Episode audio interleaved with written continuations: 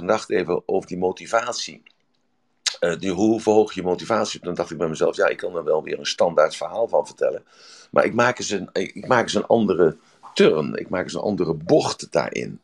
Want uh, het gaat om jouw gezondheid dus hoe verhoog je je motivatie? Dan denk je altijd van ja, ik moet er dus tegenaan gaan, ik moet uh, geld verdienen, ik moet, uh, ik moet mee bezig zijn met de kwaliteit van mijn leven te verbeteren, ik, uh, ik, ik moet bij de les blijven, ik moet er zin in hebben, ik moet me goed voelen, ik, ik moet dit, ik moet dat, ik moet zus, ik moet zo. Ja, dat is allemaal. Dat. Over die frequentie. En dan blijkt dus eigenlijk dat we weten, dat hebben we gemeten, dat in de winter zakt de collectieve frequentie. Dat is een raar gegeven, maar dat is dus zo. De collectieve frequentie zakt. En wat doen mensen? Mensen die willen zich aanpassen en die verlagen ook hun frequentie. Maar uh, we hebben al een keer gesproken over epigenetica, we hebben al gesproken over die frequenties. We hebben gesproken over gezondheid, hoe belangrijk dat is dat je stress voorkomt. Hè? Stress is de grote factor, de grootste factor die er speelt in je lichaam en in je hersenen. Uh, die ervoor zorgen dat die frequentie verlaagt en waardoor je gezondheid dus uh, naar beneden gaat. Waarom? Omdat we wetenschappelijk aangetoond hebben op het moment dat die frequentie naar beneden gaat, dus de, de snelheid waarmee de, de stroom eigenlijk als het ware door je lichaam gaat, vergelijk dat daar maar mee, dan uh, gebeurt er dus iets heel raars op celniveau. Die cellen gaan moeilijker en, en moeilijker en langzamer dupliceren. En dat duplicatieproces wat er is in je, in je lichaam, dat zorgt ervoor voor die jeugdigheid en voor die activiteit en voor die vitaliteit. En die zorgt ervoor dat je jong blijft. En hoe langer jij dus in die negatieve, hè, dat is in die lage frequentie blijft, dat is dus dat je doelloos rondloopt, dat is dus dat je niet gemotiveerd bent. Hoe langzamer gaan die cellen om zich heen draaien, hoe langzamer gaan die cellen zich dupliceren en hoe ongezonder je eigenlijk wordt. Want we hebben allemaal al een keer gehoord, we kunnen 40 dagen zonder voedsel, we kunnen 4, 5 dagen zonder vocht, maar we kunnen maar 3, 4 seconden, minuten zonder zuurstof. En die zuurstof hebben we nodig om dus die beweging te houden in die cellenduplicatie. En dan hebben we dan nog die telomeren eromheen. Hè, die zorgen ervoor dat uh, die telomeren, de lengte van die telomeren, die zorgt ervoor dat we het optimale kopie kunnen maken van de originele, van het, uh, van het originele, van de originele blauwdruk. Hè, die telomeren die zorgen ervoor dat het helder afgedrukt wordt. Even verduidelijken, door... Emiel. Um, ik ja. denk dat jij, uh, het, je hebt het over het DNA. En dat ja. bestaat uit twee strengen. En dat heet de telomeren, of niet? Nee, nee, nee. De telomeren die zitten, uh, die zitten aan de DNA vast.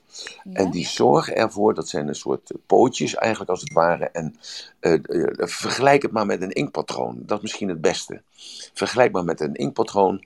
En je hebt een kopieermachine, je stopt er een nieuwe inkpatroon in. Nou, je maakt 100 kopietjes of 1000 kopietjes. Of, nou, en dan is niet in één keer die inkpatroon is op. Nee, dan op een gegeven moment merk je dat de afdruk vager wordt. Zo, en dat zijn eigenlijk de telomeren die er zijn. Daar gaat elke keer, die hebben een bepaalde lengte. En die lengte, uh, die wordt korter, want dat is als het ware die inkpatroon. En op een zeker moment komt er te weinig inkt, te weinig telomeer. En dan kan die print niet meer gemaakt worden uit die DNA. Want die DNA, dat is dus de printplaat. En de RNA, dus dat is de, de, de werkezel van de DNA, laten we het zo maar uitdrukken. Die maakt een kopietje van de, vanaf de blauwdruk met de nieuwe cel. En die nieuwe cel die krijgt een functie, en dat zijn die aminozuren, die verbouwd worden door die RNA, door middel van die printplaat van de DNA, worden vermaakt tot nieuwe cellen. En dat zijn eiwitcellen. En eiwit is dus een basis wat we nodig hebben. We hebben zoiets van 80.000 verschillende soorten eiwitten in ons lichaam. Wat, eh, wat allemaal een andere functie heeft. want je kunt je voorstellen dat uh, een levercel, de lever heeft een andere taak in ons uh, lichaam. dus het vet afbreken heeft een andere taak als bijvoorbeeld de, de, de maag, waar het, het, voedsel verteerd wordt en waar het zoutzuur in zit, om ervoor te zorgen dat het voedsel in kleinere stukjes verdeeld wordt. Zo. En dat heeft weer een andere functie als uh, de aangroeien van je, uh, ja, van je nagels. Hè? Dat, uh, dat, dat vindt wel van onderen plaats, dat vindt niet van boven plaats. Dus het, het groeit aan, het drukt als het ware van onderen, hè, vanuit het, het, het, vlees, drukt dat die nieuwe, die nieuwe vorm aan. Zo, en, en dat is zo belangrijk, dat is die stress, hè, dat, een la, dat is een lage frequentie, uh, dat, dat is gemeten. Uh, dat zorgt ervoor dat, uh, dat die telomeren eigenlijk sneller opgevreten worden, of dat met andere woorden niet zo optimaal kunnen functioneren. Dus je verkort je, je leven daardoor. Dat is die epigenetica, wat we dus weten sinds een, ja, een korte tijd. En daarom is dus ook dat dat doelloos rondlopen, niet gemotiveerd zijn, geen zin hebben om wat te doen, dat dat een negatieve gedachte is. En die negatieve gedachte, die zet zich dus om in stress. En stress is dus oxidatie, is dus een verroesting. Hè? En we weten allemaal dat ons lichaam heeft ook ijzer nodig. En je kunt je voorstellen dat als dat, dat ijzer wordt ook dat verroest door middel van de zuurstof. Daarom is een teveel aan zuurstof op verschillende plaatsen is ook niet goed. En als er een, op, geen, als er een niet optimale verbranding plaatsvindt, blijft er zuurstof over. En dat is oxidatie. En daarom zijn er ook theorieën die zeggen: veel sporten zorgt voor veel zuurstof binnen. Is het ook ongezond? Maar dat is een, een andere discussie. Maar het gaat nu even om die motivatie te houden voor jezelf hoe kun je nou die motivatie op, op tempo houden? Hoe, hoe krijg je dat nou? Hoe hou je die omhoog de hele dag? Dat is ook het inzicht dat je jezelf vernietigt. Dat klinkt heel zwaar, maar elke motivatie is ook weer een afweging tussen pijn en tussen plezier. er moet ook een soort angst zijn van als ik dit niet doe, wat gebeurt er dan? dus met roken bijvoorbeeld. Ja, roken geeft gezelligheid. Ja, maar roken zorgt ook voor dat je minder zuurstof binnenkrijgt. Zo, dus dat is de, de dualiteit. En in die dualiteit is een bepaald spanningsveld. Dat mensen zeggen, ja, maar ik laat me, uh, ik laat me mijn gezelligheid niet afpakken. Uh, en dan moet ik vandaag maar even minder zuurstof hebben. Maar de volgende dag zijn ze in een andere stemming. En zeggen ze, nou, het is beter om minder te roken. Want uh, ik heb gewoon die zuurstof nodig. Want ik, want ik voel me eigenlijk niet goed. En dat is dat ik, waar ik het over heb van in de crisis van je leven. Hè, dat zijn uh, momenten dat het tegen zit of dat het niet zo gaat. Dat zijn momenten van teleurstelling. Hè, dat, dat, dat zijn kleine crises, maar als het toch een grote teleurstelling is van dat je je rekeningen niet meer kan betalen of je komt thuis en je partner is weggelopen. Of um, ja, je gezondheid uh, is in één keer, uh, breekt in één keer af. Ja, dan, dan heb je spijt en dan denk ik bij jezelf, had ik maar wel die sport gedaan. Had ik nog maar wel gestopt met roken. Had ik nog maar wel meer gedronken. Had ik nog maar wel positief gedacht. Had ik nog maar wel die frequentie verhoogd. En omdat we dus nu de winter ingaan en collectief verlaagt die frequentie, hebben wij allemaal de neiging om mee te gaan met de verlaging van die frequentie. En daardoor vernietigen we onszelf. Ik, ik hoop dat ik daar duidelijk mee ben. Ik uh, vind het een hele mooie metafoor ook. En uh, het is wat mij betreft veel duidelijk geworden. Roos, wat jou betreft. Welkom. Ja, goedemorgen. Ik uh, ging eigenlijk mijn handje opsteken helemaal aan het begin over uh, het ratelbandje. Dus dat is weer een heel stuk terug waar ik eigenlijk op wil reageren. Dat mag nog even, Roos. Ja, ik vond het een hele mooie inderdaad van mensen hou je aan je afspraken. Want Emiel zei van, ja, je pakt kostbare tijd van anderen. Maar ik heb ook zoiets van, het is ook alsof je de anderen niet respecteert. Want, och ja, het maakt niks uit als ik dat niet doe voor jou of te laat kom. Dan denk ik, ja, heb je een afspraak met, weet ik, een heel belangrijk iemand, de koningin, dan kom je ook niet te laat, uit respect sowieso. En dan denk ik dus in feite zeg je van, ja, het boeit me niet als ik te laat kom. Nee, dat zijn regels die hoorden, horen bij waarden. Hè? Dus je hebt de, de waarde, de value alignment, hè? dus dat de, de volgorde van de, van de waarden voor jezelf. De meeste mensen hebben daar nog nooit over nagedacht. En, uh, maar wij hebben hier natuurlijk wel over nagedacht in deze room. dat is de value alignment. Maar bij elke waarde hoort een regel. Er uh, moet dus aan deze, uh, bijvoorbeeld hè, respect, bijvoorbeeld zoals je nu zegt, respect moet je verdienen. Of respect moet je krijgen. Of respect, daar moet je iets voor doen. Of respect moet men jou verlenen. Zo, dus zo heb je aan elke waarde heb je een regel. En eh, jij noemt dat dan van, dat is geen respect als je niet op, laat, op, eh, op tijd komt. Hè. Je houdt je niet aan je afspraak. Hè, dan, dan laat je ook zien dat je geen respect voor die persoon hebt. Maar heel veel mensen hebben die regel niet. Die hebben de regel gewoon van, ja, niet vandaag dan morgen. En waarom zou ik me houden aan een afspraak? De tijd hebben we toch genoeg, we hebben 24 uur per dag. Nou, en dan ga je maar wat anders leuk doen. En het is niet mijn verantwoordelijkheid, het is jouw verantwoordelijkheid. Had je dat maar beter moeten communiceren. Zo, zo zijn er dus allerlei excuses. Ik had gisteren, uh, dus gisterenmorgen stond ik dus op. En ik had slecht geslapen omdat ik dus uh, zag of hoorde of uh, ja, in de mijn interne representatie bezig was met afspraken die niet nagekomen waren door andere mensen. op de donderdag, die zouden donderdagavond zouden zij bepaalde zaken ingeleverd hebben. Dat hadden ze niet gedaan. Nou, dus daar heb ik s'nachts uh, slecht van geslapen. Dat is mijn eigen verantwoordelijkheid. Ik had mijn focus ook op andere dingen kunnen richten. Ik had het op kunnen schrijven en kunnen denken: oké, ik parkeer het nu voor dit moment. Dat heb ik dus niet gedaan. Uh, dus daar ligt mijn verantwoordelijkheid. Uh, maar gisteren overdag, ik had gisteren tien afspraken. En van de tien afspraken waren, zijn acht mensen niet opkomen dagen. Uh, ik heb, uh, van die acht mensen die heb ik allemaal proberen te bellen. En niemand nam de telefoon op. Ja, dus het is nu mijn beslissing geweest om gisteravond tegen mezelf te zeggen: ik verscheur deze telefoonnummers, ik bel ze niet meer op, uh, dan, dan parkeer ik het en ik, ik ben er klaar mee. En ik heb mezelf de vraag gesteld: van wat doe ik nu dat mij dit overkomt? Wat heb ik gedaan dat mij dit niet overkomt? Wat is mijn verantwoordelijkheid daarin? En ik ben tot de conclusie gekomen dat ik heel makkelijk afspraken maak met mensen. En dat ik daar heel makkelijk in ben om die, om die afspraak te maken. Maar andere mensen die zijn daar vaak door overdonderd. Want die hebben daar een langer traject voor nodig. Die zijn niet zo snel in het beslissen en zeggen dan maar ja, ja, ja, ja. Dus ik heb besloten om mijn afspraak op een andere manier uh, te gaan, gaan stellen. Te gaan, uh, vast gaan stellen. En er een andere procedure van te gaan maken. Zo, dus uh, dat heb ik vandaag gelijk ingevoerd. Iemand belde mij en zei, ja, ik wil een afspraak met je maken. Ik zeg, dat is goed. Je kunt die afspraak met mij maken. Dan moet je nu even een kopie van je paspoort sturen en je BSN-nummer. En ik wil even je mailadres en dan kan ik dat bevestigen.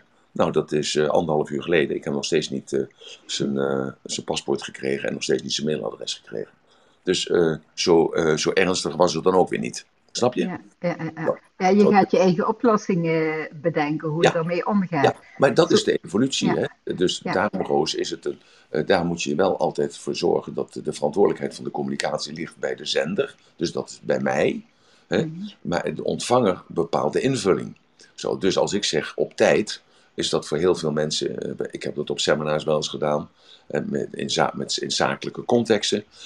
nou, we spreken af om acht uur. Hoe laat kom jij? Ja, ik ben er om vijf voor acht. Ja, ik ben er om acht uur. Ja, ik ben er om vijf over acht. Ja, ik ben er om tien voor half negen. Nou, ik kom niet om acht uur, het is mij te vroeg. Ja, zo. Dus met andere woorden, iedereen heeft andere regels voor die afspraken en in die, in, in, die zit er anders in. Mm. En uh, voor mij is het dwingend, want waarom? Uh, ik heb uh, 24 uur per dag, ik slaap 4 uur, blijft 20 uur over. Ik wil 4 uur, 6 uur besteden aan mijn kinderen, sociale leven, blijft over 14 uur. Nou, in 14 uur wil ik produceren. En in die 14 uur wil ik gewoon mijn, mijn zaken voor elkaar hebben. En zo leef ik 7 dagen in de week. En als ik nu afgelopen weekend, ja, heb ik, het was voor mij een hele luxe dat ik mijn dochter kreeg. En ik heb dat dus ingepland. En ik heb daar gewoon tijd voor genomen. En ik heb alles ge gecanceld, behalve jullie. Want uh, ik wil gewoon, uh, ik heb die afspraak gemaakt met jullie en ik heb die afspraak gemaakt met mezelf. Dat ik er elke dag ben om 9 uur. Dus dat is heilig, dat staat voorop. Nou, en ik maak tijd voor mijn eigen potje te koken. Dat is belangrijk. Ik maak tijd voor mijn bewegingen te maken elke dag. Dat is voor mij belangrijk. Zo, dus, dus ik heb een, een aantal momenten in de dag die moeten gewoon gebeuren. Dat zijn de, zijn de, de, vaste, de, de vaste tijdstippen. Eh, en ook in die tijdstippen ben ik ook flexibel genoeg. Maar dat zijn in ieder geval vaste eh, rituelen die ik in ieder geval doe per dag. En daaromheen uh, ja, heb ik mijn afspraken en doe ik mijn dingetjes. En nu was dat zo dat die vrijdag, die zaterdag en de zondag, die stond in het teken van mijn dochter. Ja, en uh, nou ja, jullie weten allemaal dat ik daar heel veel van hou. Zoals denk ik elke vader dat doet. En dat was dan belangrijk. Maar goed, mm. dat, uh, dus het was een fantastisch leermoment weer. Dus de, het slechte slapen heeft er in ieder geval voor gezorgd, dat is het positieve, dat ik vannacht geslapen heb als een varken.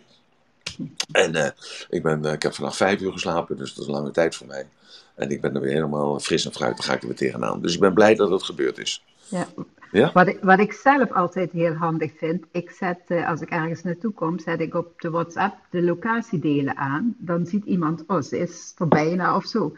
En dan vraag ik dat als ze naar mij komen ook, dat ik denk, ja, dan hoef ik niet, ja, dan kan ik gewoon in de tuin blijven zitten of weet ik wat.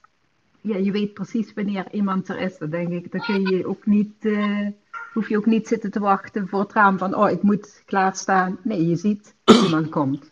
Ja, oké, dat is een methodiek. Ehm, Ja. ik, ik persoonlijk zeg, ik ben er om 11 uur, dan ben ik er ook om 11 uur. Eh, ik zie dan van tevoren wel, als ik in de file vast kom te staan, een uur van tevoren, dat ik het niet red. Ik, ik zorg er ook altijd voor dat ik een uur eh, eh, eh, speling neem. Hè. Dus ik, ik neem altijd een uur van tevoren eh, dat ik er ben. Eh, dus ik, eh, ik rijd twee uur en, dan, eh, en ik moet ergens om 12 uur zijn. Dus dan zou ik om 10 uur weg moeten. Nee, maar dan ga ik om 9 uur weg.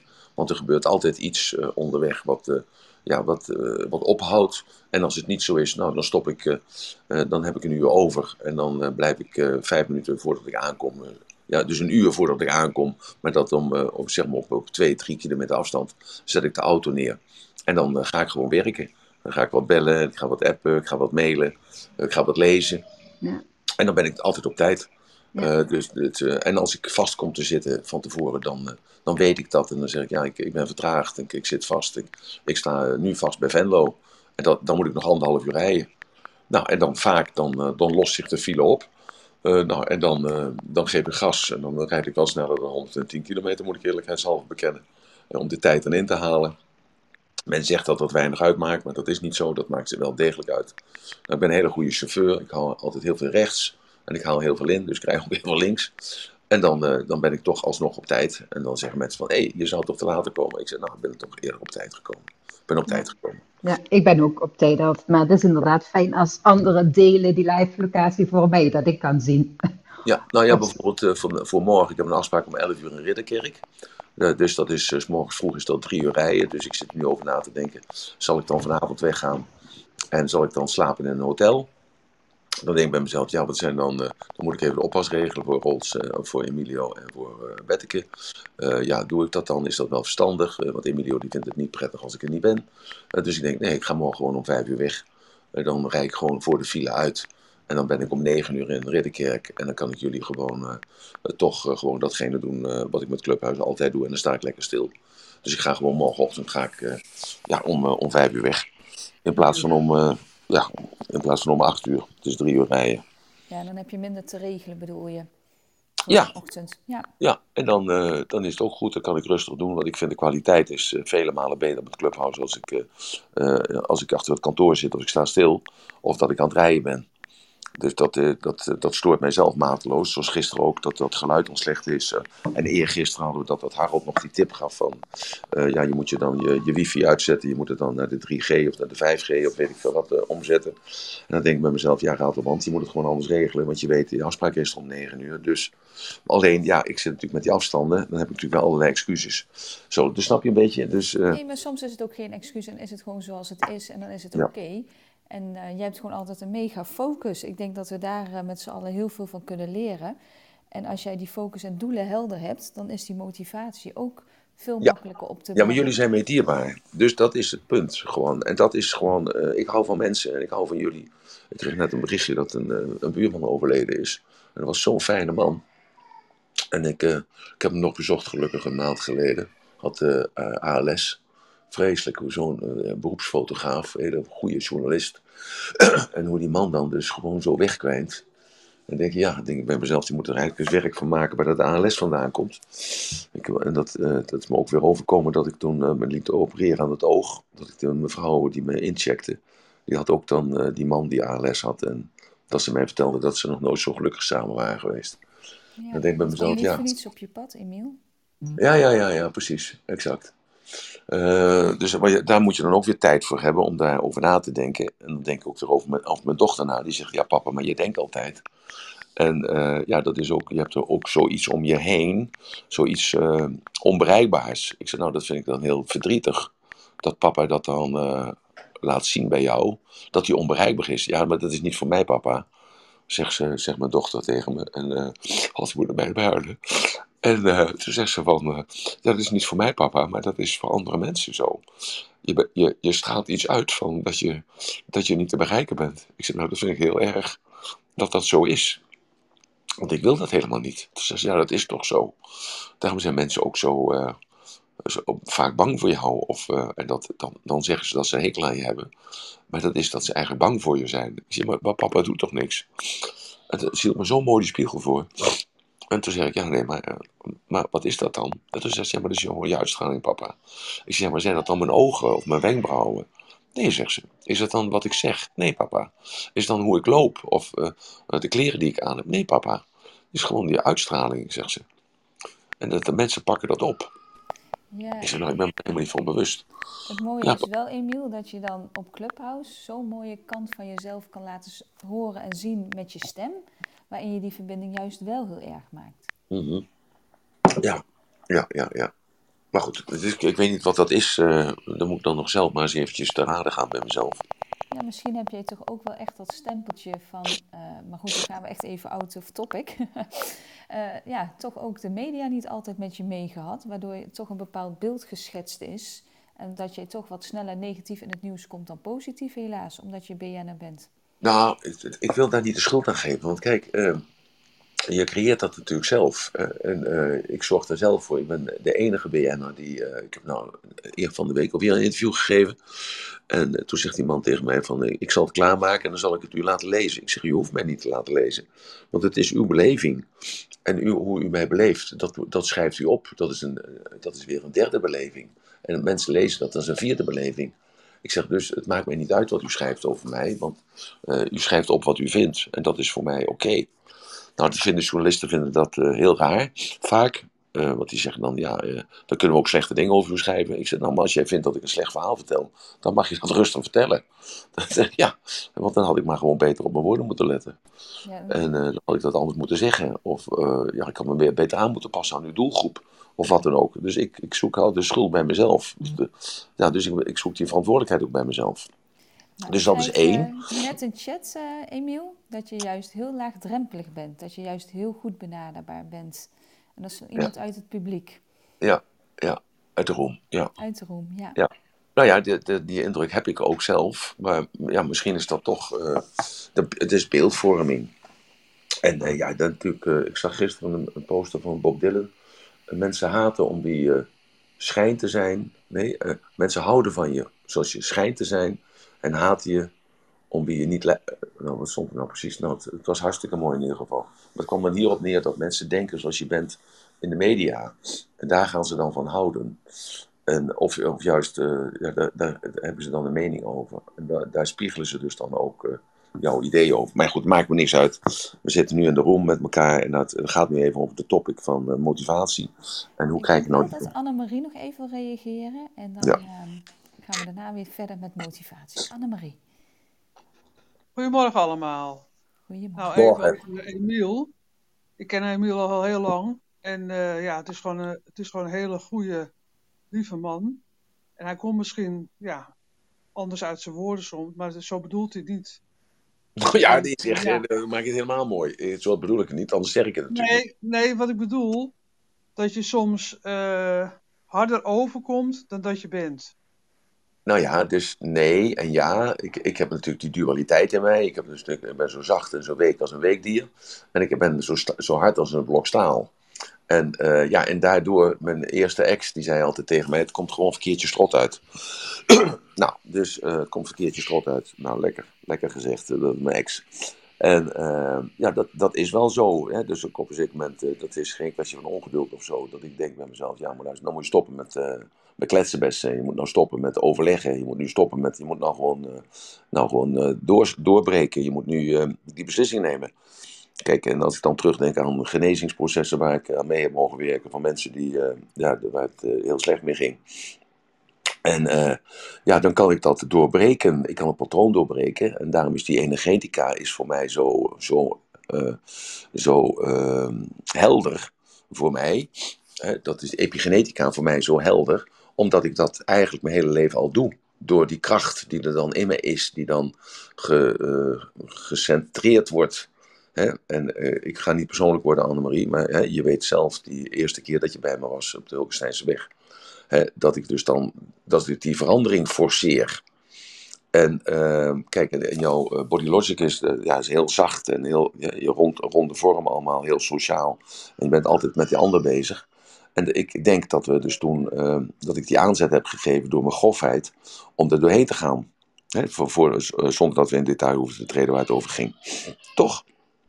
Ja, dat is zeker zo. En daar ben ik je nog altijd heel dankbaar voor. Nee, je hoeft me daar niet dankbaar voor te zijn. Soms moet je met uh, grof geschut er gewoon doorheen. Ja, en, nou, en, en, en, ja, dan kom je tot, tot je kern. Ja, en, en dat is natuurlijk uh, vaak heel confronterend en dat is heel afstotend en dat is vreselijk voor mensen die denken dat ze het altijd met de zachte hand uh, kunnen redden. En, maar dat is niet zo. Je, kunt heel veel met de zachte hand doen, maar op een zeker moment zijn dus, ja, uh, de zachte heelmeesters zijn, maken vaak stinkende wonden. En ik ga gewoon door tot de kern van de zaak. En als je mij vraagt, wil je me helpen, wil je me assisteren, uh, wil je me helpen met de omzet omhoog te halen, of wil je me helpen met mijn genezingsproces, wil je me helpen met, met, met mentale processen op de rit te zetten. Ja, dat was de laatste keer met een meneer, die was slachtoffer van de erfzonde. Zijn vader en moeder hadden beide in het kamp gezeten, zonder in detail te treden, en hadden daar nooit over gesproken. Maar hadden wel dat meegenomen en hadden hem daarmee opgezadeld. Die vader en moeder waren overleden. En hij zat nog met dat probleem, zonder dat hij wist dat hij er met dat probleem zat. Dus hij was onbewust incompetent. En ik zag het gelijk het, in zijn fysiek en in zijn uh, mentale denkpatroon. En ik hoorde het in zijn tonatie. Ja, en dan, ja, hoe moet je dat dan zeggen tegen die persoon? En, uh, en er was echt zo'n ontzettende hoge functionaris in de overheid. Hij was echt gewoon ongelooflijk. Dus een hele soort aristocratische man. En ja, echt een gentleman. En ja, en, ja, ik kan niet in detail treden, anders herkennen jullie wie het is. En, uh, dus, en toen, toen dacht ik, ja, ik, ik moet er gewoon met grof geschut erin. Ik denk, ja, dat kan ik niet maken. Dat kan ik niet maken, dacht ik bij mezelf nog. Ik, en, en de discussie in mijn hoofd weet ik nog precies. En toen dacht ik bij mezelf, nee, ik moet gewoon blijven bij wie ik ben. Gewoon er doorheen. Dus ik, ik sloeg er als het ware doorheen met mijn woorden. En ja, en toen verschrompelde hij die. En toen behakte hij. En toen begon het genezingsproces. Ik zag gewoon een fysieke genezingsproces. En dat is juist zo mooi. Dat is juist ja. zo mooi wat jij kan. Ja. Heel veel mensen snappen dat niet. Maar het Ja. is zo prachtig dat je gewoon dat wel durft en doet. Ja. Waardoor andere mensen wel kunnen helen.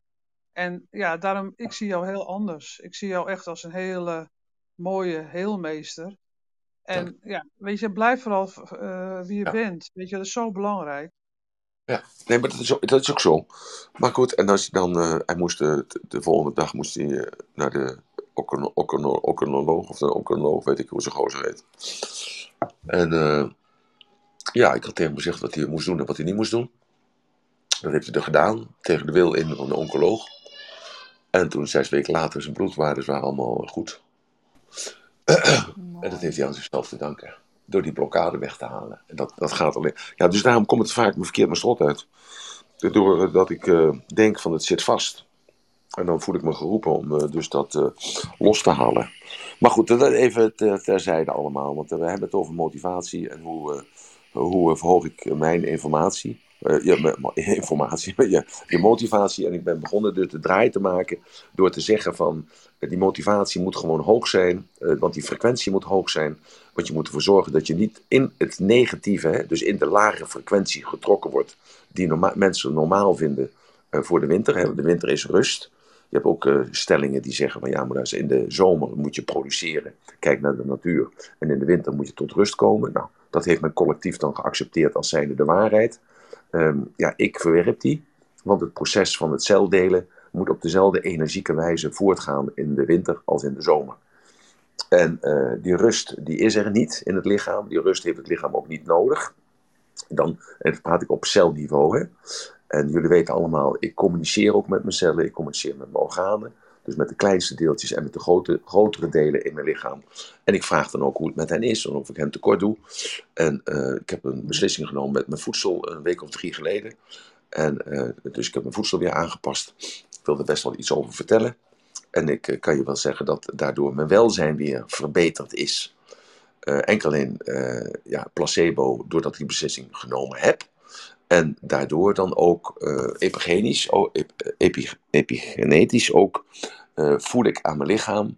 En ik zie dan aan, aan mijn uitwerpselen de kleuren en de, uh, de substanties dat dat beter is en gezonder is. En jullie weten misschien dat ik altijd zo'n pH-stripje gebruik, s morgens en s avonds. Ik zorg ervoor dat mijn zuurgraad altijd onder de 5,2 blijft. Dus dan blijft je lichaam in base. En als je lichaam in base is, dan uh, kunnen zich geen uh, foute cellen, kunnen geen cellenmutaties plaatsvinden. Dan vindt de snelheid uh, op de juiste wijze plaats van de deling. En vindt er ook geen mis, miscommunicatie tussen de cellen plaats. Dus dat is misschien nog een tip om te doen. En als je dat doet, dus morgens doe je dat, die, die strip, pH-strip, en s'avonds doe je dat. En dan kun je zien wat je fout doet. Ja, daar moet je over nadenken natuurlijk. Want als je zuurtegraad stijgt, dus je gezondheid gaat achteruit, dan blijkt dus dat je overmatig veel stress hebt. En dat kan uh, mentale stress zijn, dus je maakt je druk om iets. Uh, of het kan fysieke stress zijn, dat is dus dat er een ontsteking is. En dan uh, moet je je lichaam afscannen met jezelf, met je eigen kennis over je eigen lichaam. En dan kom je bij dat stukje waar de ontsteking is. En dan hebben we de metafysica, want elk orgaan staat voor een karaktereigenschap. En dan uh, zie je dus dat er, uh, gisteren was ik nog bij een mevrouw, die had haar linkerbeen uh, gebroken. En toen zei ik tegen haar, vind niet, dus ik stelde een open vraag. vind je het niet raar dat je linkerbeen ge gebroken is en niet je rechterbeen? Toen zegt ze, nou ik stel me die vraag eigenlijk al vier weken sinds ik in het gips loop. Ik zeg, zou het er misschien iets mee te maken hebben dat je emotioneel te veel op je je rug hebt liggen. En toen zei ze van, ja nee, ik heb emotionele hele grote problemen met uh, mijn ex en met mijn partner en met dit en met dat. En allemaal gevoelsleven. Ik zei, nou, ik zeg misschien is het nu tijd om te rusten, want je moet nu rusten, je moet nu zitten, je moet nu rustig aandoen. En zo kun je dus niet alleen dat, li dat linkerbeen laten helen, maar je kunt ook dus die overspannenheid in de emotie helen. Dus zei ze, nou, dat vind ik wel een hele goede, dankjewel voor het advies. Nou, terwijl ik normaal gesproken niet een, een ongevraagd advies geef, gaf ik het toch. En het was recht in de roos. Dus het, dat is, ja. Waar kunnen we die pH-stripjes kopen? Is dat gewoon bij de apotheek? Of? Uh, die kun je kopen bij uh, de, de, tuinen, de, hoe heet dat, de, hoe heet dat uh, die winkelketen? De, ja, ik, die kun je ook bestellen op internet. Op internet, het zijn pH-strips. En als je die gebruikt, dan, uh, maar dan moet je ze zo gebruiken. Zo. Je moet niet schrikken, dat zijn de kleuren. Hè, dus dat is een soort lakmoespapiertje. Dat uh, doe je dan, je plast dan even in een beker. En dan doe je hem dan in. En dat doe je s'morgens als je opstaat en je doet het s'avonds voordat je naar bed gaat. En dan heb je een gemiddelde. En dan uh, zie je dus ook hoe gezond je bent of hoe ongezond je bent. En dan ga je met jezelf aan de slag. En dan zie je dus die pH dalen of stijgen. En dat uh, zelfs je denkpatroon, dus uh, datgene als je negatief bent, als je kwaad bent, uh, als je ja, gewoon bijvoorbeeld, ik moet dan weer voor de rechtbank komen, voorkomen onterecht. En ik, we hebben de officier van justitie dat laten weten, maar die, die doet net alsof zijn neus bloedt. Dus ik wind me daarover op. De advocaat heeft al gezegd, ga maar niet mee. Ik zeg, ik ga wel mee. Ik zeg, want ik ga eens even vertellen hoe het is. Hij zei, ja, maar dan komt je zaak niet ten goede. Ik zeg, ik ben onschuldig. Ik zeg, kun je zwart op dit laten zien. Hij zei, ja, maar ze hebben al een hekel aan je, omdat je altijd zo'n grote mond hebt. Ik zeg, ik heb geen grote mond. Ik zeg gewoon waar het op staat. Ik zeg, en hoe het is. Ja, zegt hij, maar dat, je weet, anno 2021 hoort dat ding en zo. zo dus dan, dan merk ik ook dat het pH, dus mijn zuurgraad, die stijgt. Dus dat is hartstikke slecht. Zo, dus, maar dat, dat sta ik mezelf toe, omdat ik weet waar het vandaan komt. Dus dan denk ik best, uh, ik doe het toch. Want ik moet ook, uh, daar van die negatieve energie moet ik ook vanaf. Nou, helemaal goed. Ik uh, krijg van alle kanten te horen via de backchannel Holland en Barret. En ik kwam er zelf ja, inderdaad niet ja, ja, ja, ja, Helemaal top, jongens, voor het uh, meedenken. Ja, ja, ja, ja. ja super. Ik zal even kort een recap doen, want um, ja, we hebben het eigenlijk over motivatie. Ondertussen hebben we ook wel hele mooie andere gesprekken gehad en andere wendingen. Maar eigenlijk heb jij, ben je begonnen met in de winter zakt het collectief... Uh, de frequentie zakt daardoor, waardoor we eigenlijk... Ja, de collectieve uh, frequentie zakt. Dat is, dat is het, ja. Ja, waardoor we eigenlijk wat meer accepteren dat we wat in een lagere energie komen. Terwijl jij zegt van nou, je moet juist die energie hoog houden. Want ja. dan blijft die celdeling optimaal. En dan verjong je dat iedere keer, waardoor je gewoon veel vitaler bent en veel meer drive hebt en ja. energie. Ja, zo is het, ja. Heel goed, eh, weer goed geanalyseerd, Marloes. En goed, eh, goed eh, ge- eh, ja, bij elkaar gezet, eventjes zo in, eh, in twee minuten. Dus ik heb eigenlijk een half uur gepraat, eh, wat eigenlijk ook in twee minuten had gekund. Ja, ik kan me Maar het kort waren verslaan. mooie uitstapjes, Emiel. En dat is prima. Maar om dat ook nog helemaal samen te gaan vatten, dat gaat wat ver. Ja. Ehm, ja, Irene is ondertussen ook op het podium. Maar ik weet niet of je eerst nog even jouw verhaal Nee, verder wilt vertellen. Of Irene Nee. wilt... eh, Ja, Irene. Ja, we hebben hier ehm, van de week over gesproken, over motivatie, toen je in mijn room kwam. En ik kwam net wat later binnen in deze room. En ik vroeg me af of, het- of dit een vervolg is. Nee, dus gewoon weer op zich. En ik heb een draai gemaakt, eh, Irene. Dankjewel voor de vraag. Er zijn meer mensen later ingekomen. Ik heb de draai gemaakt even naar de gezondheid. Hoe belangrijk het is dat je die motivatie voor jezelf hoog houdt, waardoor die gezondheid in stand blijft. Want als Ja. de, de, de motivatie verdwijnt, dan eh, gaat de frequentie naar beneden. En als de frequentie naar beneden gaat in je lichaam, dan, eh, dan daalt ook, of dan, eh, dan zakt eigenlijk als het ware de celdeling in elkaar. Ja, precies.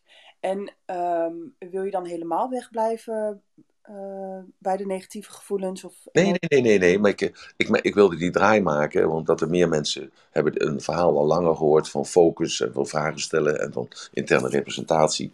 En ik denk van, ik ga, ik ga eens eventjes die kant op, eh, naar de gezondheid, dat je realiseert eh, dat als je negatief geladen bent, eh, of als je gedemotiveerd bent, of als je depressief bent, of als je je niet, jezelf niet tot de orde kunt roepen, of je bent zelf niet gemotiveerd om iets te doen, hè, je, dus je blijft maar eens een dag lekker in je nest liggen, ja, dan, dan doe je jezelf tekort. En dat betekent dus dat je jezelf dus aan- eigenlijk aan een soort, aan een soort eh, ja, vernietigen bent. Nou, en ik denk dat, eh, dat elk wezen maar één ding wil. Hè, een wezen, en of dat nou een dier is of een mens is, dat elk dier of elke wezen, dat wil toch leven en dat eh, wil zich oprichten naar het licht.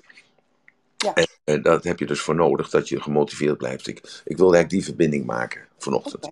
Nou, dat is een mooie verbinding. Dus eh, zodoende. En eh, ja, dus, dus het besef dat je, eh, eh, dat je altijd bezig bent ook met je eigen gezondheid. En dat is het mooie van de epigenetica, waar we het van de week of vorige week over gehad hebben. Dat je dus direct invloed hebt op je welbevinden. Mhm. Eh, en niet alleen op dat welbevinden, hè, dus dat is dat je je lekker voelt, maar ook dus op, de, op je vitaliteit, hè, op het jonger blijven.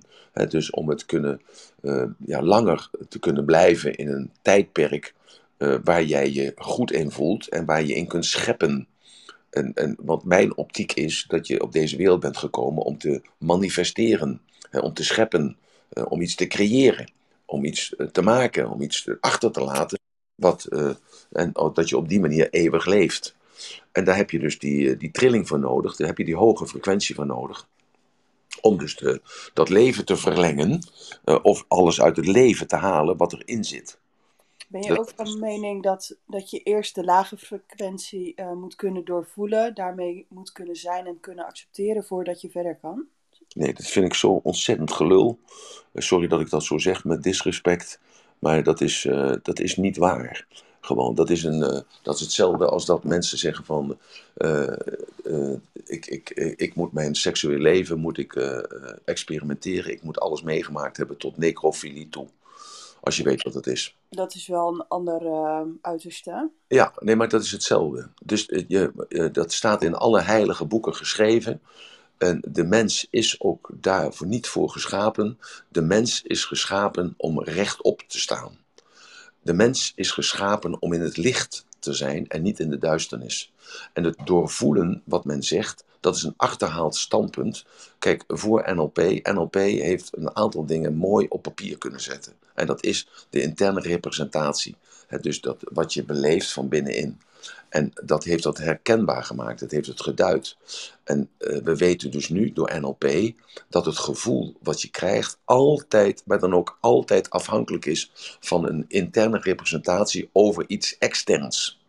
En dat gevoel wat er dan is, dat is dus een gevolg van iets.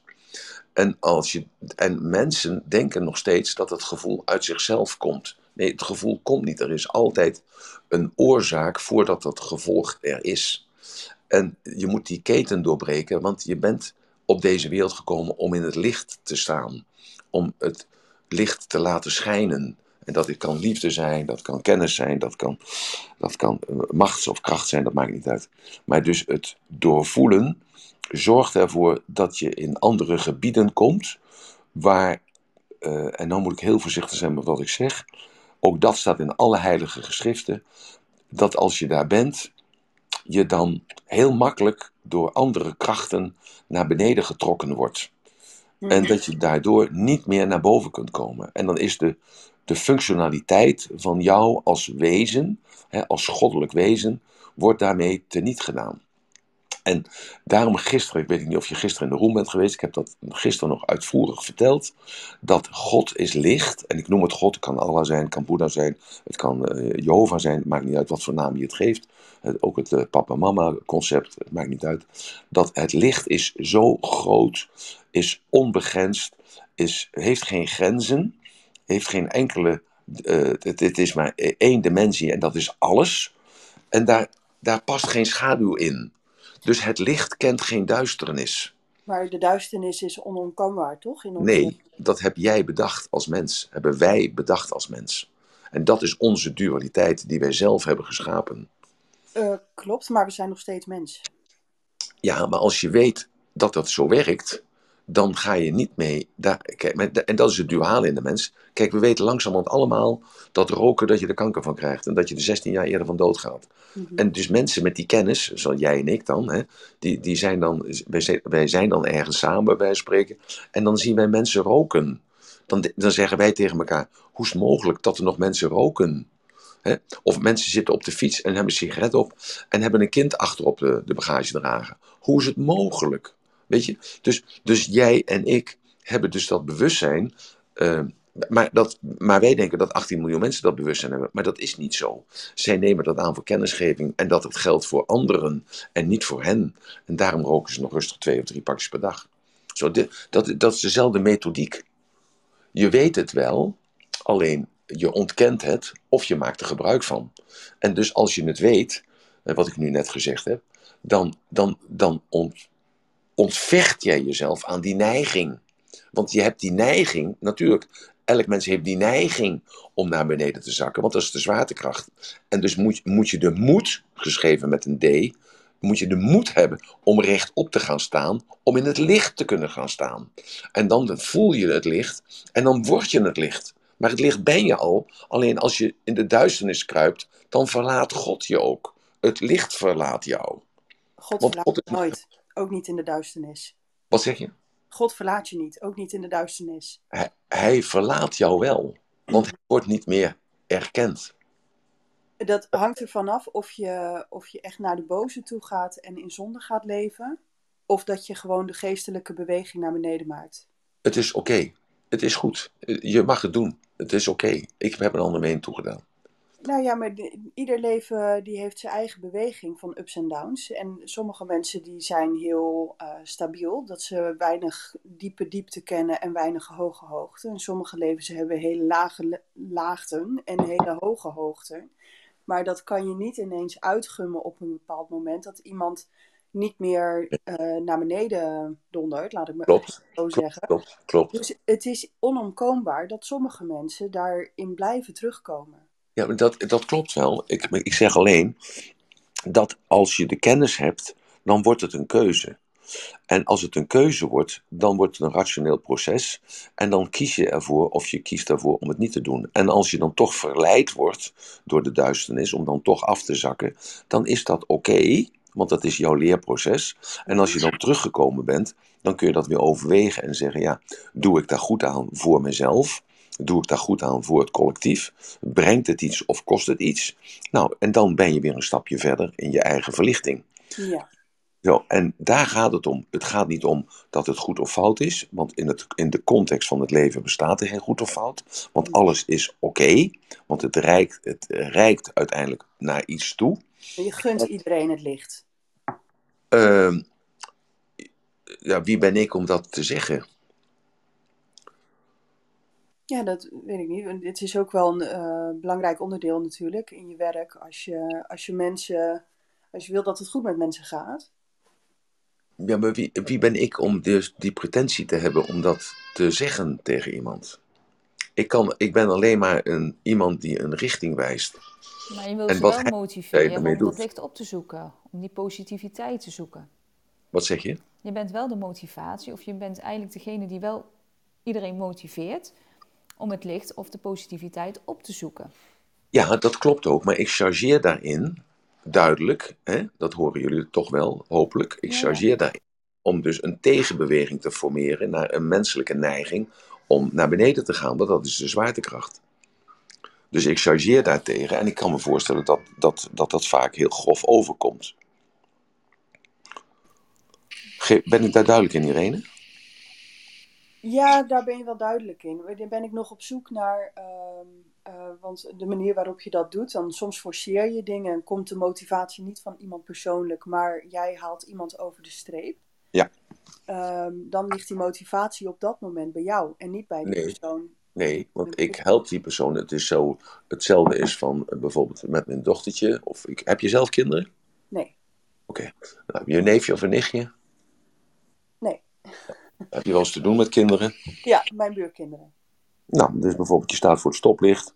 En eh, die kinderen die staan eh, te dollen. Die zijn eh, drie, vier jaar. Die staan alleen en jij staat ernaast.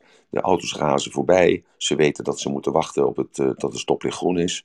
Maar jij denkt, volgens mij springen ze zo direct eroverheen. En dan kan ik me voorstellen dat je dan hun hand vastpakt en zegt: Ik zal je even helpen om naar de overkant te komen. Mhm. Nou, zo is het eigenlijk.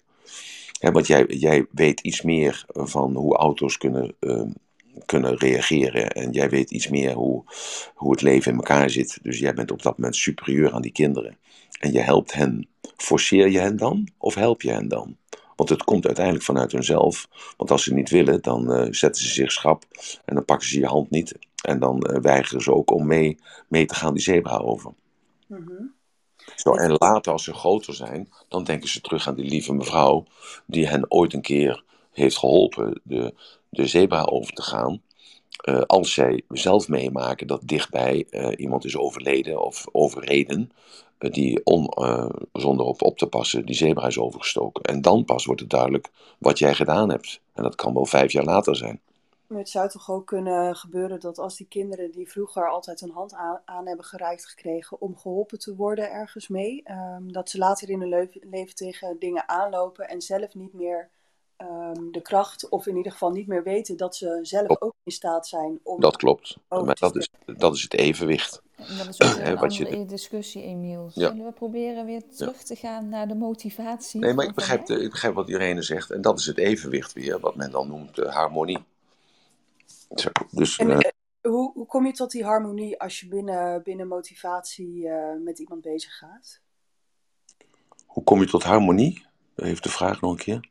Ja, hoe kom je tot die harmonie als je, op de manier waarop je met motivatie bezig gaat met iemand? Dat is weten wat harmonie voor hem of haar betekent. En te weten wat betekent motivatie voor hem of haar. Dus dat is duidelijk in de communicatie, duidelijkheid in de communicatie. En dan zie je eh, dus mensen die hun gevoel, in hun gevoel zitten naar beneden gaan. eh, die hebben geen behoefte aan duidelijkheid, omdat ze zelf in de duisternis zitten. Denk er maar even over na. En anders kom je morgen terug en dan doen we daar een roem over. Als je Ja. dat, dat kan Ja. altijd. Ja? Dankjewel voor, eh, Oké. voor het beantwoorden. Oké. Marloes. Ja, terug eh, naar eh, hoe verhoog je nou je motivatie? Geef ons die eh Nou, motivatie, natuurlijke schop. ja, motivatie is altijd een afweging tussen pijn en plezier. En eh, je hebt dan eh, mensen, dat zijn de matchers, hè, die gaan eigenlijk alleen maar voor het plezier. En je hebt de mismatchers, die vechten alleen maar tegen de pijn. Nou, en, en eigenlijk de mensen zijn allemaal een klein beetje van een beetje matcher en een beetje mismatcher. En eh, dat is die focus.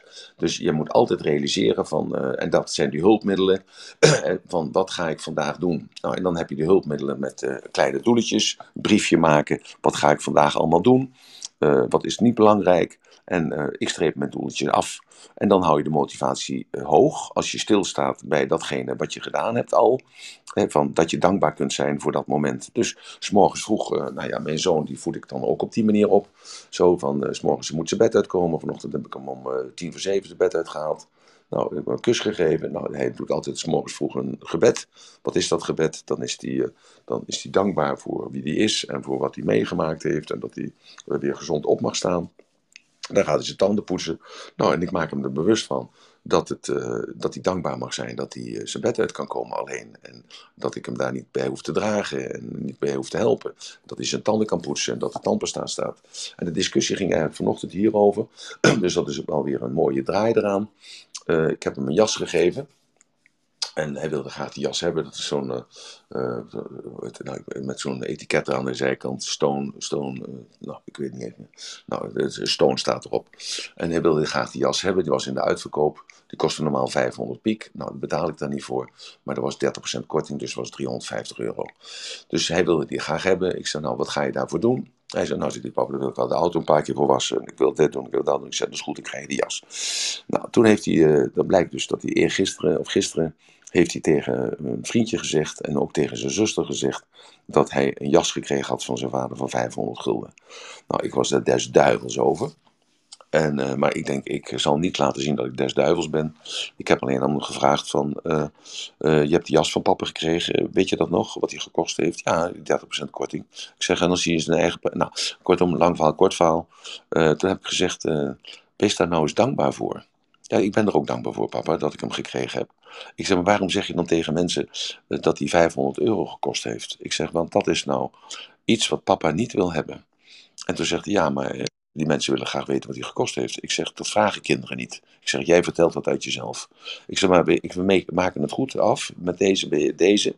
Ik zeg, als papa nog één keer hoort dat jij tegen mensen zegt, de jas heeft 500 euro gekost, hè, dan uh, pak ik de jas en dan verscheur ik hem, verknip ik hem ter plekke. Ik zeg, en dan ben je de jas kwijt. En dan uh, gooi ik hem gewoon weg. Verknipt en al.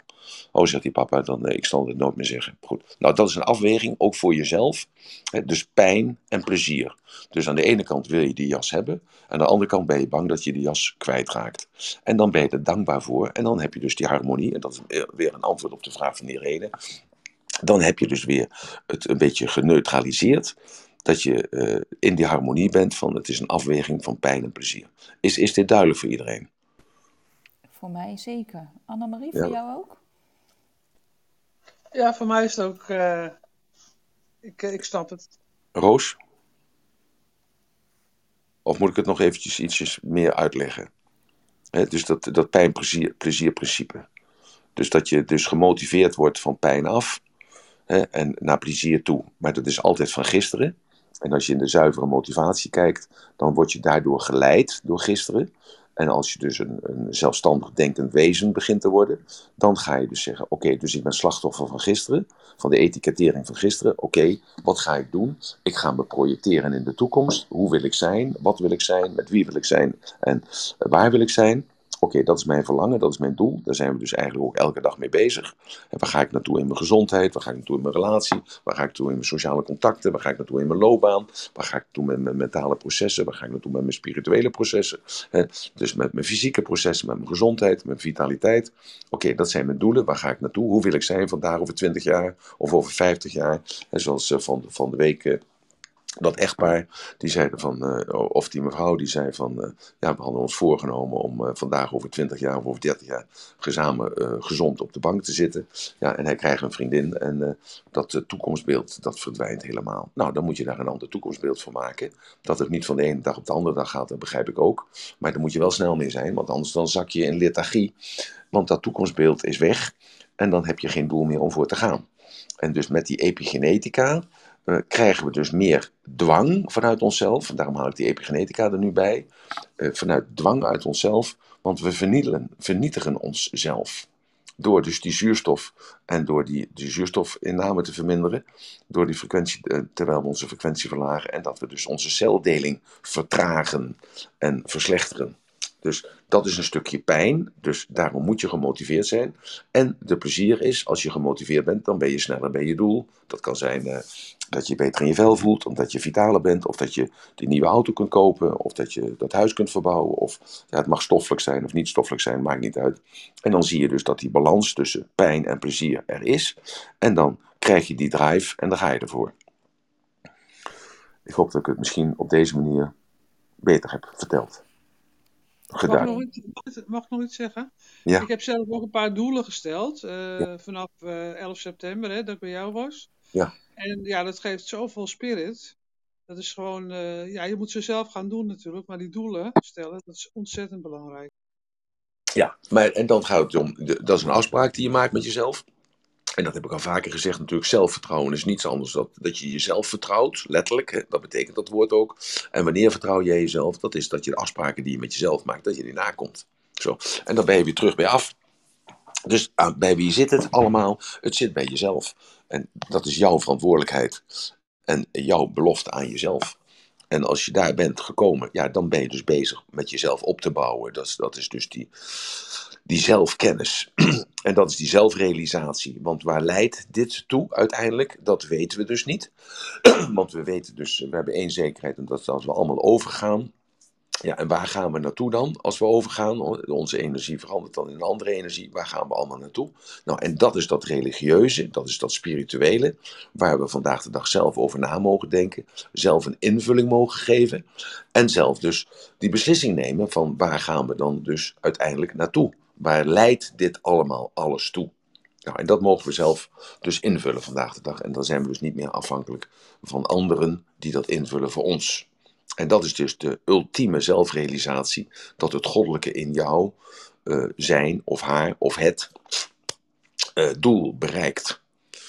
Hè, dus dat is de, eh, daarom is eigenlijk God is voor mij dan een gewoon mens. Ja, sorry dat ik dat even zo zeg, dat is niet beledigend benoemd naar hem of naar het of naar haar, maar het is gewoon mens, want hij heeft aandacht nodig. En dan koppel ik even terug naar Irene zo net. Dat als je dus eh, in die lagere regionen zit, in die lagere frequentie zit, dan, ehm, dan ben je aards. En als je aards bent, dan behoor je tot, eh, dan be- begin je te komen bij de dieren. En die hebben dat bewustzijn niet en die kunnen niet reiken omhoog naar het licht. En, eh, ja, en als je dus niet naar het licht toe kan wenden en je, dan kun je daar niet in baden, omdat het licht jou verlaten heeft. En dat is niet rancuneus bedoeld van hem, hè, van het goddelijk wezen. Maar dat is gewoon, ja, als ik geen aandacht krijg, ja, waarom zou ik dan mijn aandacht nog aan jou geven? Je kiest er zelf voor om die duisternis op te zoeken. Je kiest er zelf voor om eh, mijn, hand, eh, mijn, mijn hand die ik toereik aan jou, om die te weigeren. Eh, dus ja, zoek het nou zelf maar even uit. Dat is jouw mens zijn. En dat mag, dat kan, alleen als je de keus hebt en je bent je bewust van die keus, dat je die hand die, naar, die jou reikt, en kijk dan even naar dat kindje voor de zebra, ja, dan pak je dan die hand of pak je dan niet die hand. En jij bent dat kleine kindje en die vrouw die daar staat, dat is dan, eh, ja, dat, eh, dat is dan het goddelijk wezen die jou dan de helpende hand biedt. Emiel, jij eh, geeft eigenlijk aan eh, hoe duidelijker je de doelen hebt, hoe meer focus, hoe makkelijker het ook is voor jezelf Ja. om die motivatie op te brengen. Dat je er gebruik van kan maken door het op te schrijven in kleine stapjes, Ja. waardoor je dingen af kan strepen, waardoor je ook ziet van hé, hey, ik ben al halverwege op weg, waardoor die motivatie verder verhoogt. Ja, en dan nog even, dat even tussenvoegen. Ja, dan tussenvoegen. Dat je dan die dankbaarheid niet alleen zegt, hè, dus daar is dat gebed dan voor eigenlijk, maar dat je die dankbaarheid ook voelt. Dat je dat gerealiseerd hebt. En als je dat voelt, die dankbaarheid, dan krijg je dus die frequentie, dan krijg je dus als het ware, dan krijg je dus datgene over je, wat resoneert bij andere mensen. En dat is charisma. Dus, dat, want dat is dus iets energetisch, dat is niet te pakken. En dat je dus dat in jezelf hebt, dat er een soort dankbaarheid is voor wie je bent geworden op dit moment. En dat die frequentie resoneert bij andere mensen die daarvoor openstaan. En die, die herkennen dat. En mensen die daar niet voor openstaan, die voelen die resonantie in zichzelf. Dus dat dat resoneert, hè, dat brengt iets in beweging bij de ander. En die kunnen dat niet plaatsen. En dat is het gevoel wat je hebt, hè, want die resonantie, dat komt weer terug. Hè, het is net als een waterbed-effect, of het is net als dat je een steen in de vijver gooit. Hè, die, eh, je, je ziet die steen in die vijver komen, je ziet die golven, je ziet die golven, die gaan naar de oever toe. Die oever die keert ze terug naar die plaats waar die steen het water heeft geraakt. Ze gaan weer terug naar die oever. En je ziet dus dat die golfjes steeds minder golfjes worden. Maar er blijft beweging, er blijft rimpeling in het water. En zo is dus elke daad van jou. En wij weten nu ook dat het niet alleen de daad is, maar ook de gedachte die je hebt. Het gevoel wat je hebt, dat creëert die frequentie, dat is meetbaar en creëert die resonantie. Resonantie is dus de beweging in de stof. Dat kunnen we ook meten. Dus we, dus we maken zichtbaar dat wat op, op energetisch niveau plaatsvindt. En dat is die epigenetica. Dus, dus dat, de, de, ik, ik heb een, een aantal maanden geleden gezegd, over vandaag over 50 jaar zijn er geen medicijnen meer. En dat zie je nu al gebeuren. Je ziet dat nu al gebeuren. Mensen keren zich af van de farmacie. Mensen gaan terug naar, naar basisideeën over gezondheid. Met voedsel, ander soort voedsel, ander soort vocht, uh, ander soort beweging.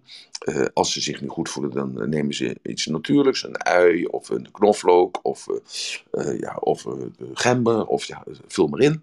He, zoeken daarin een, iets, iets nieuws, iets anders. Waardoor dus die farmacie zichzelf overbodig gemaakt heeft. Dat is de oorzaak- en gevolgketen. Dat is wel een mooie ontwikkeling, denk ik. Nou ja, het is een ontwikkeling die uh, moet gebeuren. Maar we gaan dus hetzelfde met de godsdiensten. We komen dus weer terug bij af. Want de Veda's ging ook over één god. Dat werd uitgelegd door de Hindoestanen als meerdere goden. En langzamerhand kwam het terug in het Judaïsme als één god. Zo, en nu zijn we het godsbesef zijn heel veel mensen kwijt. En ontdekken dat nu toch weer op een andere wijze. Zo, dus er is altijd een, een, een leerproces van datgene wat, wat, zoals het is. En dat, dat wordt dan ter discussie gesteld door de dualiteit van de mens. Dat is goed. En dat, in dat leerproces, dat noemt dat de evolutie. En kom je dan weer terug. En hetzelfde met de geneesmiddelen. Dat we straks dus weer terug zijn bij een shamaan. Die dan een andere naam zal hebben. En dat we dus terug zijn bij uh, dat we weten dat de placebo werkt. En dat we dat kunnen gebruiken. Want we kunnen dat dan sturen voor ons eigen best zijn. Een eigen genezingsproces. Die kant gaan we op. En daarom zitten we dus in die transitofase. Dat is uh, in onze economische wereld is dat ook zo. En dat is onze mentale wereld is dat ook zo. Dus je ziet een, een hele uh, een, een, revival van uh, oude wijsheden in, ons, in, ons, in ons leven. Want we hebben geen wetenschappelijke oplossingen meer voor de rotzooi die we gemaakt hebben. Zo kunnen we het even stellen.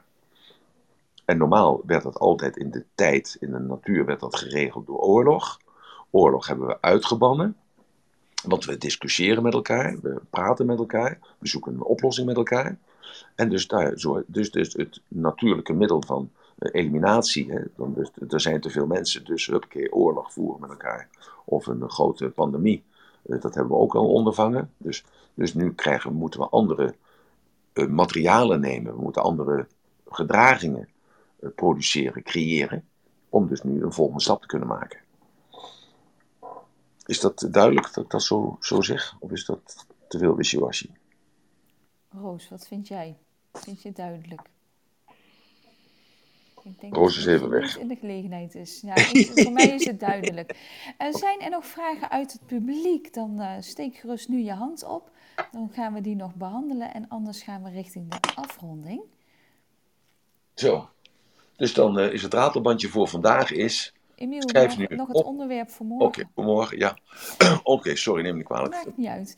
Uh, Marleen, volgens mij zit jij in het publiek. Jij mag morgen moderator zijn. En uh, jij zoekt nog uh, wat versterking van iemand die jou kan ondersteunen.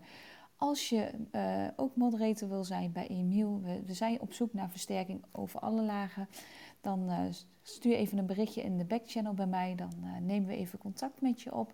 Dat zou Emiel enorm waarderen. En um, ja, alles is terug te luisteren en te vinden op ratelband.com. En dan uh, kun jij toch je ratelbandje doen, Emiel. Ik zou nee, willen nog steeds, doen we het nog niet. Ik, ik zou eens vragen, Katelijn. Katelijn, ik zie jou zitten. Je zit naast Esra en Sandra. Waar zou jij het nou graag morgen over willen hebben? En als je naar boven wil komen, dan mag dat natuurlijk. Je mag ook een chat invullen natuurlijk, hè, dat je dat even laat weten aan Marloes. Waar zou je graag iets meer over willen weten? Wat zou je interessant vinden? Wat zou je leuk vinden? Wat zou je waardevol vinden? En als je dat uh, zou willen vertellen, naar boven, kom je naar boven toe. Ze is er. Oké, okay, wat fijn. Goedemorgen. Goedemorgen. Hey Katelijn, goedemorgen. Um, ik ben eh, pas net in de groep, dus ik heb nog niet echt.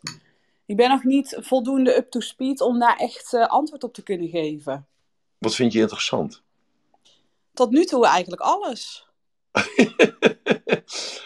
Eh, die epigenetica, vind je dat interessant? Iets minder. Iets minder. Oké. Ja. ja, dat is gewoon iets zweveriger voor mijn gevoel, iets minder tastbaar. Ja. Dus het, het, zou je het dan leuk vinden om te praten over eh, eh, zelfmotivatie? Hè, hoe je jezelf op de rit houdt of zo, bij wijze van spreken. Dus hoe... Ja. ja, ik vond ook de negen stappen van vorige week heel eh, ja, interessant en daar heb ik echt heel veel aan gehad. Dus hoe kun je je houding veranderen? Hoe kun je jezelf ja, zeg maar van negatieve gedachten naar positieve gedachten omturnen? Daar Ja. zit ik echt, ja, daar ben ik een beetje mee bezig ook. Oké. Zullen we het daar dan morgen eens over hebben dan? Nog een keer? En dan daar een beetje dieper over ingaan? Ja, dat vind ik leuk. En eh, negen stappen tot, tot wat was dat? Ja, van dat was vorige week dat je zeg maar vanuit negatief naar positief ging. Oké. Nou, daar moet ik even over nadenken. Dan negatief naar positief. Oh ja, ik weet het al. Die, die negatieve visieuze cirkel waar je in zit met oorzaak en gevolg. En hoe je daarin komt en hoe je daar dan jezelf daar weer uit kunt trekken, als het ware. En zoals Ja, de, precies. de baron van Münchhausen zichzelf bij zijn haren trok omhoog naar boven toe. Ja, Ja, precies, precies. Oké, nou goed. Dan gaan we daar morgen een beetje dieper op in. En nog, leuk. nog proberen om het nog iets praktischer te maken. Ja? Oh, fijn. Ja, Oké. Nou, dankjewel Katelijn. dankjewel. tot morgen. Super mooie Tot morgen. Top. Ja, goed. Zo, super. Oké, het ratelbandje voor morgen, dankjewel. Eh het ratelbandje voor morgen is eigenlijk... eh, eh, schrijf nou eens op voor jezelf gewoon wat je niet wilt. Want dus die motivatie zit hem dus niet alleen in datgene wat je graag wilt, maar het zit hem ook in wat je niet wilt. Hoe meer wat je niet wilt. Als je verslaafd bent aan iets, kan chocola verslaafd bent, of ja, ik wil niet afhankelijk zijn van chocola, bijvoorbeeld zo. Of eh, ja, ik wil niet afhankelijk zijn van de mening van een ander. Ik wil zelfstandig kunnen denken. Ik wil niet eh, makkelijk beïnvloed worden door de ander. Zo, zo, dat zijn allemaal dingen wat je niet wilt. En dan morgenochtend gaan we het daar eerst eens even over hebben. We gaan eerst eens over hebben wat het betekent dat je realiseert wat je niet wilt. Wat dat, wat dat betekent voor jou. Nou, en dan hebben we gelijk morgen een mooie eh, invalshoek. En dan van daaruit gaan we dan naar die negen stappen. Om dus van negatief naar positief te gaan. Want wat je niet wilt, dat, eh, dat weet je precies. Eh, als ik vraag aan mensen, wat, wat wil jij? Dan zeggen ze nou, ik weet wel wat ik niet wil, maar ik weet niet wat ik wel wil. Ik zeg, nou, dat is dan mooi. Dan hebben we in ieder geval een start. En dan beginnen we daar morgen mee. En dan kunnen we van daaruit kunnen we heel mooi naar die negen stappen gaan. Van negatief naar positief. Nou, dat lijkt mij voor jullie denkende een hartstikke goed begin. En een mooi vooruitzicht voor morgen. En dan wens ik jullie een hele mooie dag vandaag. Het is, eh, wat is het vandaag eigenlijk? Het is dinsdag geloof ik. hè? Ja, het is dinsdag. Ja, het is dinsdag. Dinsdag de 12e. Mijn broer was gisteren jarig, dus dat is weer zo'n ankerpuntje. Dus dat was gisteren 11 oktober. dus dat is een mooi ankerpuntje. Het is de 12e. Dan zien we elkaar morgen, woensdagmorgen, eh, de 13e is dat dan. Ik ben blij dat het niet een vrijdag is, want dan zou het wel ongeluk kunnen brengen. Nou, hey, een mooie dag hè. Ja. En geniet ervan.